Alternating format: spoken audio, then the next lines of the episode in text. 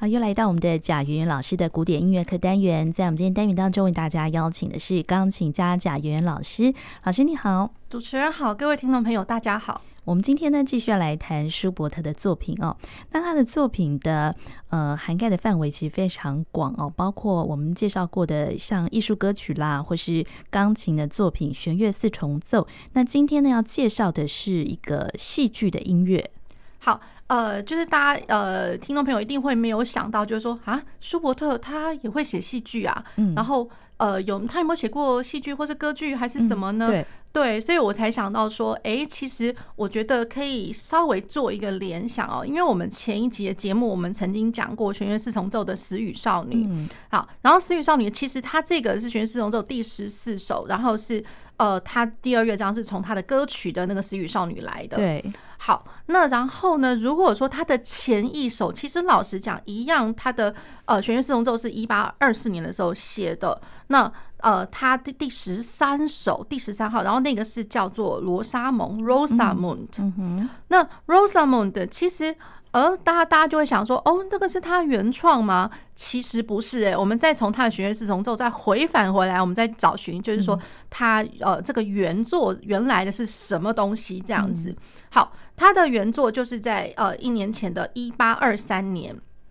一八二三年所写的《Rosamond》的这样子的一个戏剧音乐，这样子，总共有十段。嗯，好，那戏剧音乐其实呃，它有一个很很长的一个 来由哦。对，那所以就是说，想要跟听众朋友分享一下这样子。那《Rosamond》的它的这个呃作品编号是 D 七九七七九七，它原本它的正式的名称其实是一个四幕的戏剧。叫做塞浦勒斯女王 Rosamond 哦，就是啊，Rosamund 是一个女王的名字，然后就是呃，Prince of Cyprus 这样子。好，那其实这个戏剧哦，它原本呃，大家想到就是说这戏剧一定有它的故事嘛，对。然后这个故事原本是德国的一个女的作家叫做 Helmina von Schessie 的作品。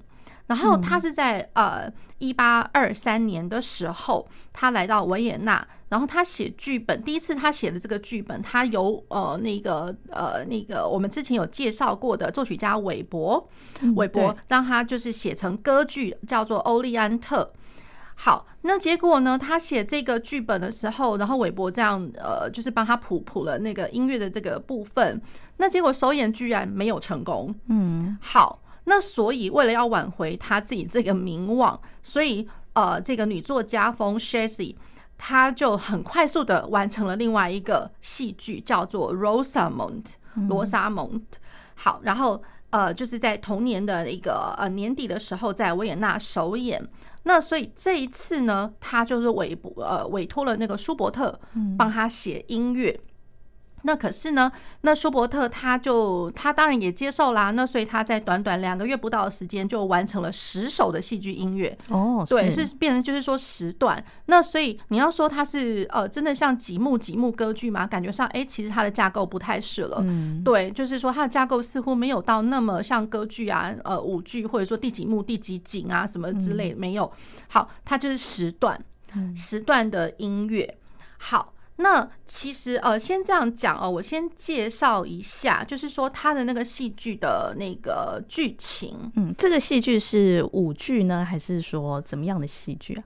嗯，罗莎蒙，罗莎蒙的话，它其实我觉得应该是戏剧啦。哦，戏剧，当然它其实哦，也因为它的时段里面其实有芭蕾音乐，有有几段的芭蕾音乐，所以应该来讲的话。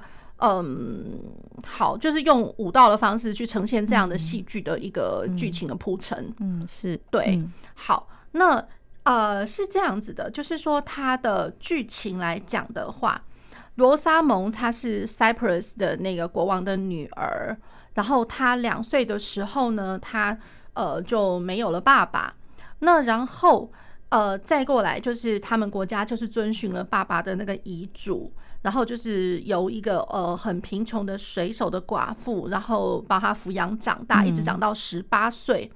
好，那十八岁了之后呢，其实知道整个实情的他们那个 Cyprus 的那个市长，他就跟大家宣告了说，其实 Rosamond 这个女生，她才是他们 Cyprus 的唯一的一个正统的继承王位的人。嗯，好，那可是呢，就是说，从 Rosamond 她两岁到十八岁的时候，她这这个十六年当中，一定有人帮忙代管这个国家嘛？嗯、对对，那所以就是说，代理统治者，他突然知道这个事情了之后，他。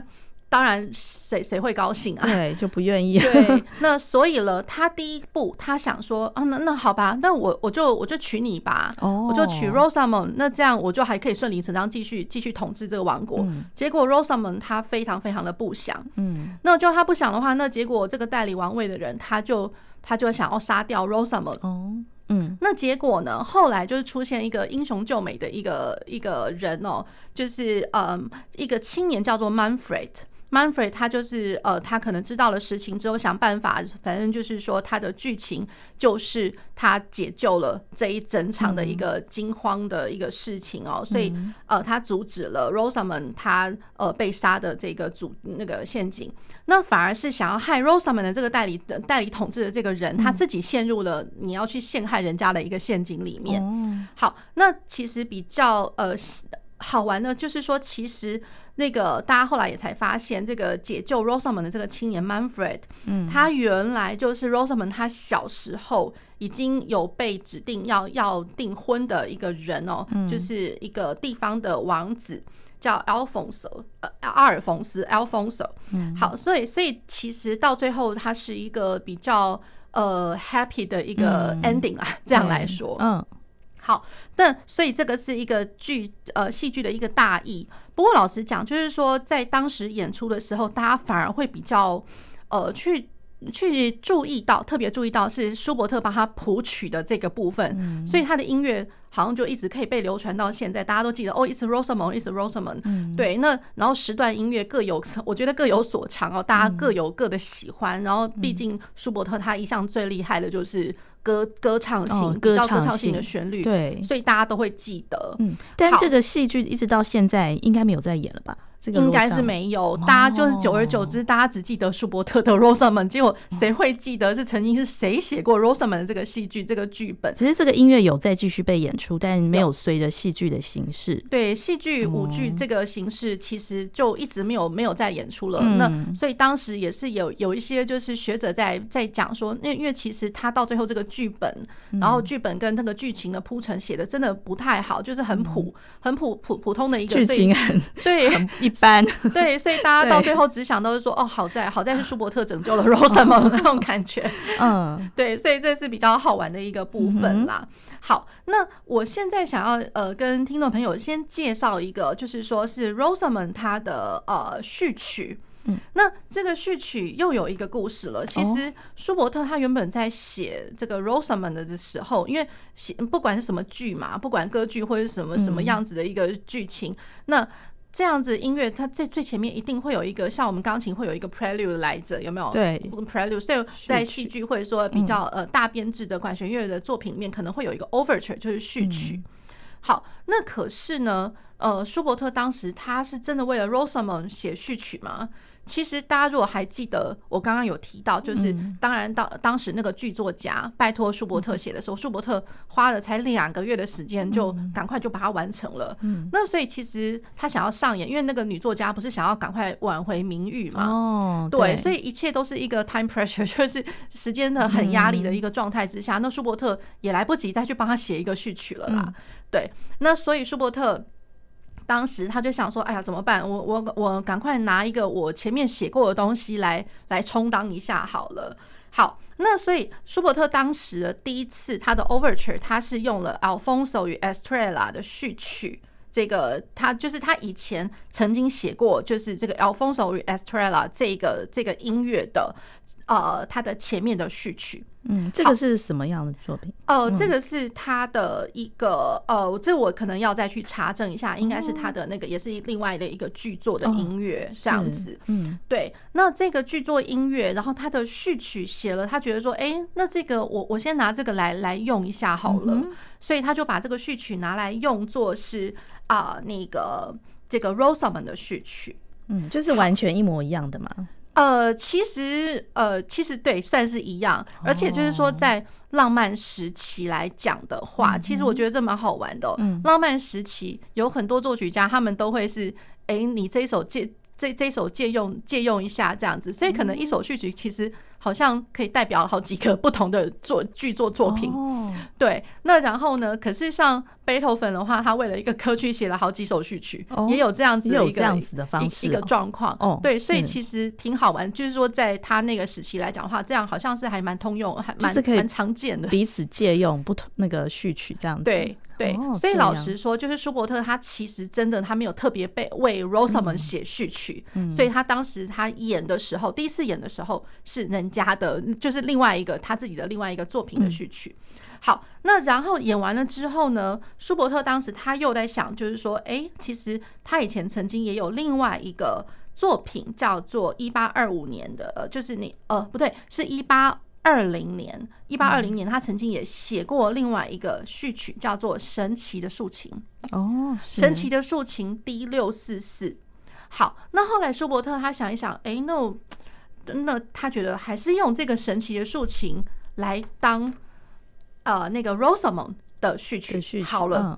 对，所以其实就是讲了，我就是说，它这个缘由其实有一点小复杂，有点长这样子。所以它有两个不同的版本是这样子。对，可是后来大家呃沿就是传承下来，大家现在呃会听得到的，好像是 Rosamond 的序曲的，其实是当时就是舒伯特他后来改变心意，就是换成神奇的竖琴的这一个作品。哦，D 六四四，D 六四四这一首是对。那神奇的竖那个神奇的竖琴序曲后来也被改编，就是呃在五年之后一。一八二五年的时候改编为四手联弹的钢琴版这样子，那然后那个时候改编的钢琴版，它就已经被称为 Rosamond 的序曲了，就直接理所当然写 Rosamond 序曲，而且甚至有一些那个呃琴谱，它的出版的部分，它里面就直接写它就是 Rosamond 的那个序曲，而且还给它编号下去了。其实大家就要知道，就是说其实这一首并不是一开始为了 Rosamond 写的，它是从另外一个神奇的竖琴改编这样子。那然后再过来呢，原本的那个 Alfonso 与 Estrella 这个序曲，后来它也被改编成四手联弹的钢琴钢琴曲出版。然后他的那个序曲真的就又改回来，叫做 Alfonso 与 Estrella 的序曲，是又改回他的原原名原名，对，他就不会被那个呃 Rosamond 给借用这样子。对，所以我觉得这个蛮好玩的一个故事呢。对，那所以我现在想要先呃给各位听众朋友先分享一下，是他呃。他的序曲 Rosamond 的序曲，可是大家知道，他就是神奇的竖琴第六四四的这一个版本。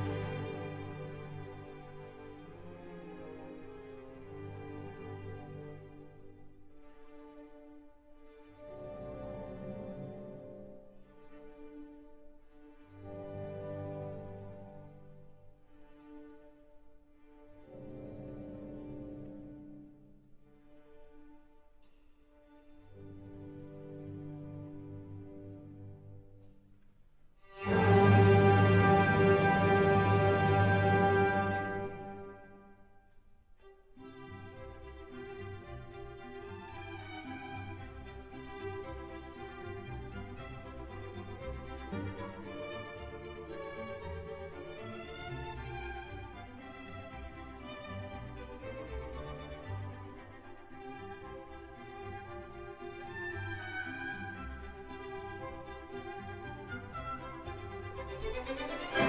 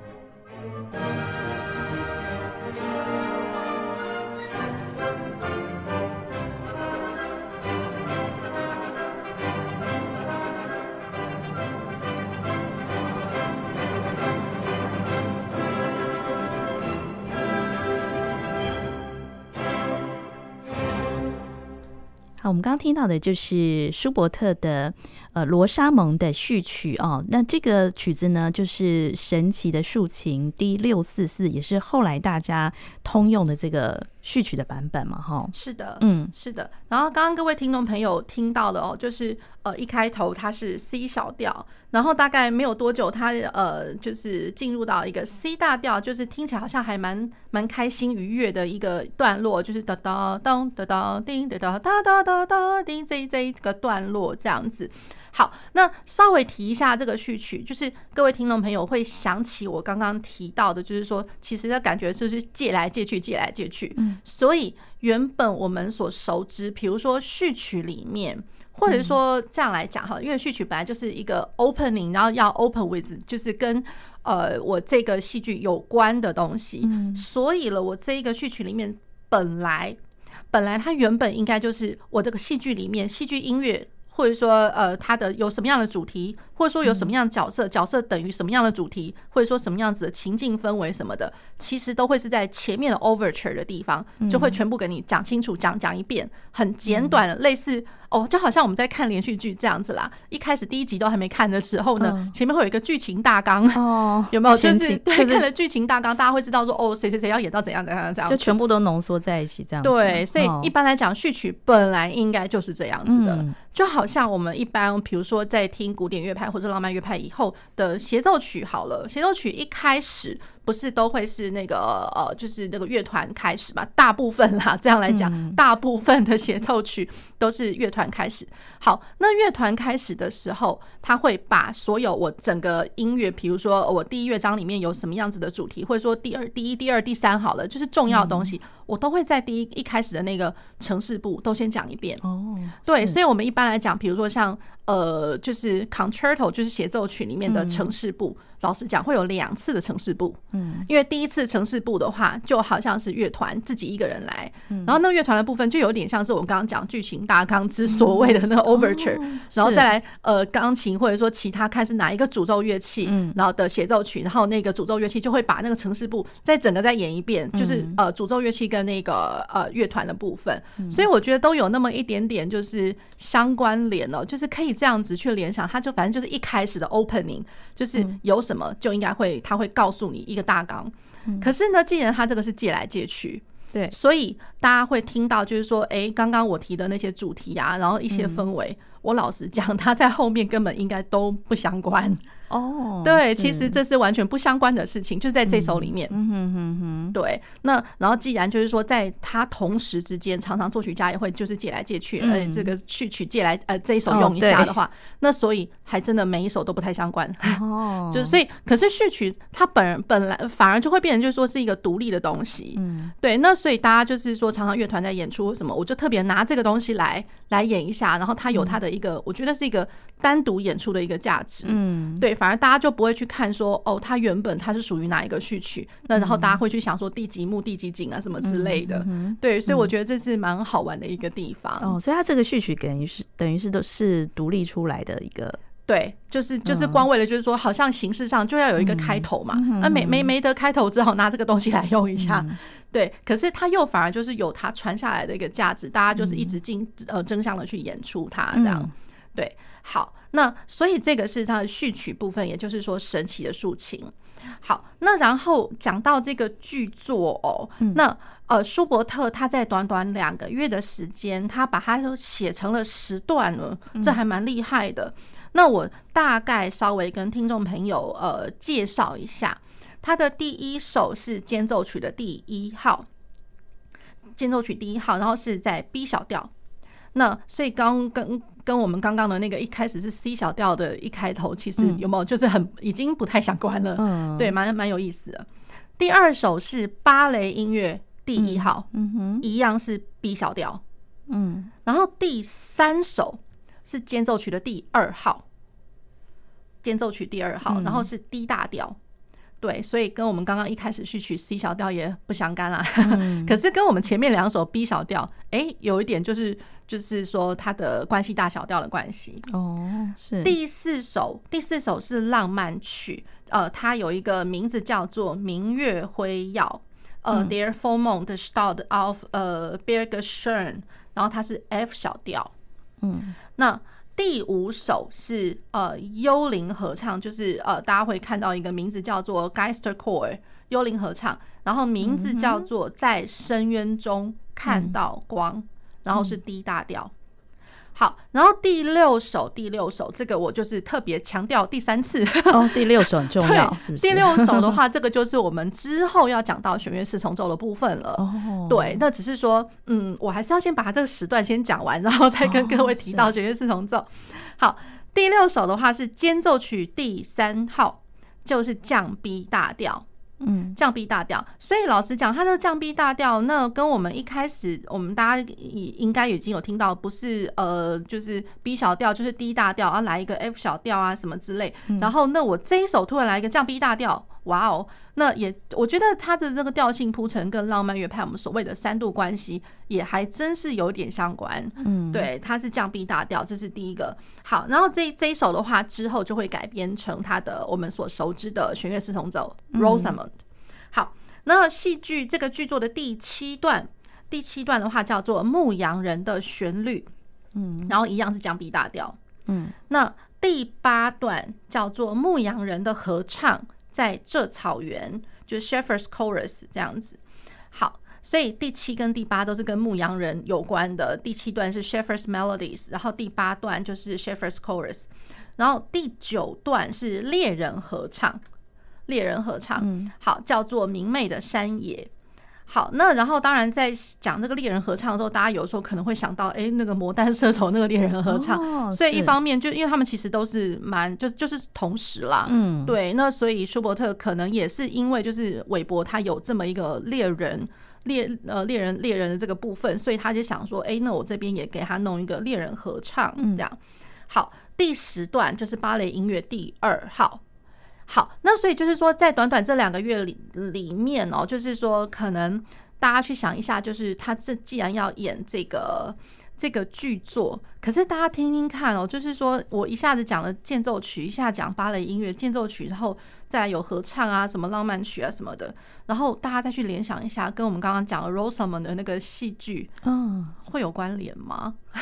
嗯，就你很难去想说，哎，里面的主角 Rosamond 的 Rosamond 这个女主角可能唱了什么东西，然后拯救她的那个 Manfred 的那个那个那个主角，他可能呃唱了什么样的旋律什么之类的。嗯，因为你光看他这十段，嗯，间奏曲、间奏曲，然后芭蕾音乐，然后再来猎人合唱，或者说什么牧羊人的合唱。唱对，然后就会觉得，嗯，好像是浪漫派的那个舞剧的感觉。对对对，可是有没有很直接的，就是直直白的，真的就是把这个剧作好好的给演清楚？这个我觉得就是留给听众朋友们，就是有有兴趣的话，可以继续再去看看他的剧，还有他的那个呃音乐是怎么样子的一个铺陈。这样好，那提到这个 Rosamond 这样子的一个戏剧音乐，那我。觉得这现在才是我们要讲的重点。我刚刚有提到第六，嗯、对，第六第六段，第六段间奏曲第三号，对，好。然后间奏曲第三号的话，其实降 B 大调，它就是它有这一段旋律，滴滴滴滴滴当当当当滴滴滴滴滴当当，这一段这个不是很熟吗？超熟的，这其实我们钢我们弹钢琴的人应该多少都要。哦，原来就是这一首。对，所以所以一连串我觉得好好玩哦，都有这样子的一个关系。对，那先呃，就是讲完这个剧作，我觉得要先讲他的那个呃那个跟我们刚刚死与少女同年写的嗯呃弦乐四重奏，也就是弦乐四重奏 Rosamond，就是改编自第六首的。对，哦，对，改编自第六首这个剧作第六首的旋律，我们大家可以听听看。嗯。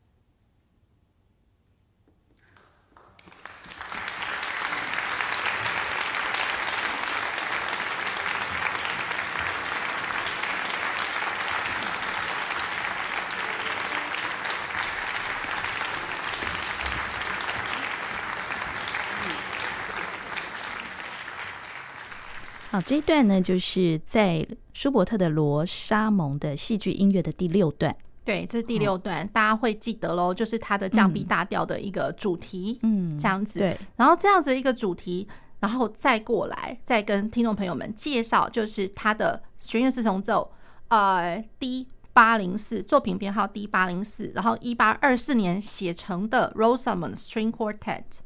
好，然后这个 Rosamond String Quartet，大家听听看哦，哎，会是在。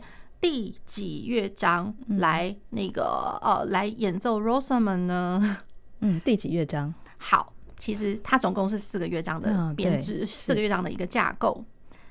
好，它是在第二乐章哦，也是在第二乐章。对，所以大家如果还记得，就是说弦乐四重奏那个死与少女的话，死与、嗯、少女是出现在第二乐章。对对对。然后 Rosamond 一样是第二乐章了。嗯，好，那大家先听听看这个第二乐章。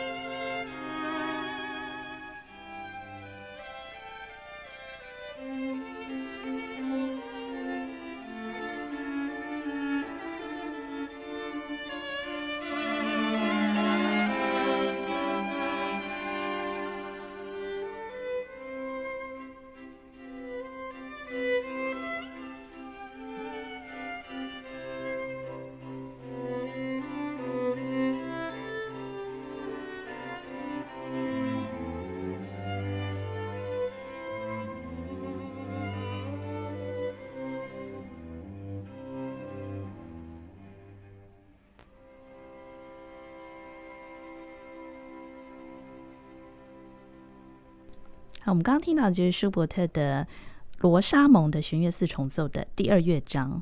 好。第二乐章的话，它这个是行版，嗯、然后呃有大家所熟悉的罗莎蒙的这个那个主题，嗯，好，可是大家有没有仔细听？它是 C 大调，哦、它是 C 大调，所以这个还蛮有意思的，就是到弦乐四重奏的时候，对，就 B。嗯，对，原本是降 B，那现在在这个地方是 C 大调，嗯、那就好，好像比如说像我们一开始知道那个死与少女的时候，原本 D 小调，然后在弦乐四重奏第二乐章变成是 G 小调，所以它多少会改变调性。嗯，好，所以不管它在什么调上面，请大家记得这样子的旋律，因为我们我呃再过来的呃以下的那个呃呃我们的那个节目可能会再继续介绍到它的钢琴版。